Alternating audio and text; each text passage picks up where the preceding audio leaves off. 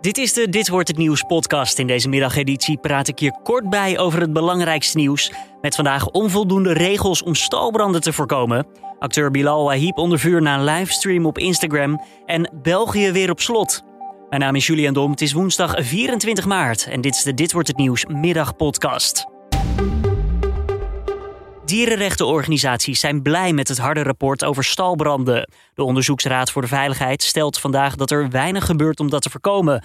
Al wordt er niet naar de schuldigen gewezen, vertelt voorzitter van de raad, Jeroen Dijsselbloem. Nee, de Onderzoeksraad is nooit bezig met schuld. Wij zijn altijd bezig met hoe kan het beter. En er zijn al acht jaar geleden heel veel maatregelen genoemd die zouden kunnen helpen. Die zijn allemaal terzijde gelegd. Uh, niet praktisch, te duur, niet belangrijk genoeg.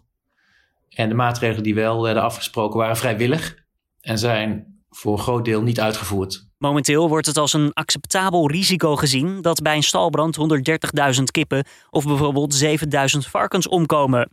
Jaarlijks komen nu zo'n 143.000 dieren om en dat aantal stijgt, vertelt onze verslaggever. Ja, dat neemt toe doordat in de intensieve veehouderij steeds meer dieren in gesloten stallen worden gehouden. Uh, koeien, varkens en bijvoorbeeld ook kippen uh, hebben in het geval van brand dan geen uh, vluchtmogelijkheden. Daarom moeten er wetten komen om die veiligheid van de dieren te verbeteren. En op dit moment zijn die er nog onvoldoende. Acteurs Bilal Wahib en Oussama Ahmed hebben een minderjarige jongen gisteravond in een livestream op Instagram gevraagd om zijn geslachtsdeel te laten zien. De Amsterdamse politie bevestigt inmiddels tegenover nu.nl dat een 22-jarige man is aangehouden in verband met het voorval, maar wil niet bevestigen dat het om Wahib gaat. Gezien de leeftijd is dat echter wel aannemelijk, want Wahib is ook 22.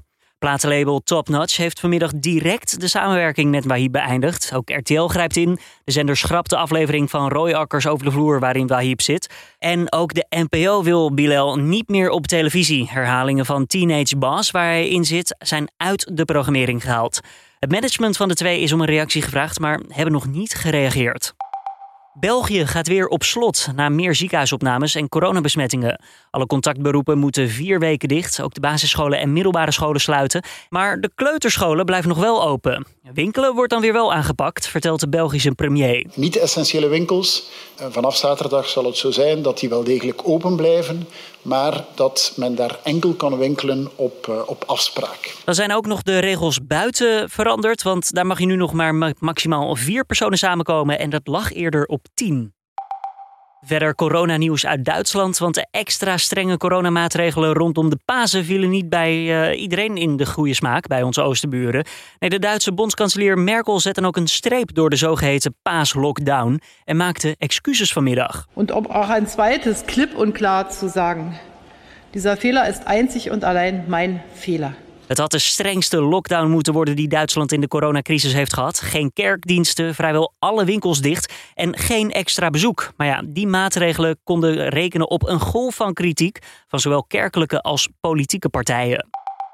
En Oranje neemt het vanavond op tegen Turkije. Het is het eerste kwalificatieduel voor het WK van 2022 in Qatar. Onze sportverslaggever blikt alvast vooruit. Ja, natuurlijk maken we een kans. In principe is Nederland op papier kwalitatief wel wat sterker dan Turkije. En wat meespeelt, ook nadeel op zijn voordeel, het is uh, coronatijd. De Turken die staan uh, bekend om een fanatieke publiek.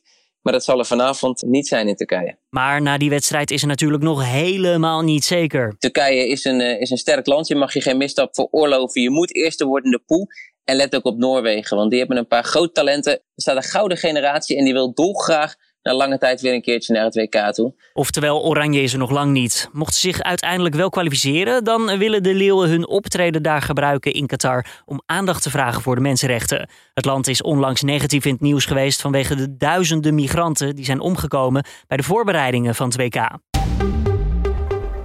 Dan nog eventjes het weer van Weerplaza. Tot in de avond blijft het droog en de zon die schijnt nog flink. 10 graden op de Wadden en 16 in Limburg. Vanavond nog eventjes wat regen en het koelt verder af naar graad of 3. Als we naar morgen kijken met een vooruitziende blik, ja, dan wordt het wisselend bewolkt met af en toe wat zon en dan 13 graden. En we sluiten af met dierennieuws. Ja, een baars die vorig jaar zijn einde vond in het duim van een latexhandschoen is vanaf nu beroemd geworden. Het beestje is namelijk gedoopt tot het eerst gevonden corona-afvalslachtoffer. Hij werd afgelopen zomer gevonden in de Leidse grachten bij een opruimactie. Door de stekels die de vis heeft, kon hij waarschijnlijk niet meer ontsnappen uit de handschoen. Het klinkt misschien wat ludiek, maar wetenschappers willen de vondst gebruiken om zo meer onderzoek te doen naar corona-afval en dieren. Zo proberen ze in kaart te brengen hoeveel en waar dieren slachtoffer worden van corona-afval. Zelf een melding doen, dat kan via covidlitter.com. En dit was dan weer de Dit wordt het nieuws middagpodcast van deze woensdag. Tips of feedback? Stuur het naar ons toe via podcast.nu.nl. Mijn naam is Julian Dom en morgenochtend kan je weer luisteren naar Carné om 6 uur ochtends in de app en op nu.nl. En voor nu in ieder geval een fijne avond.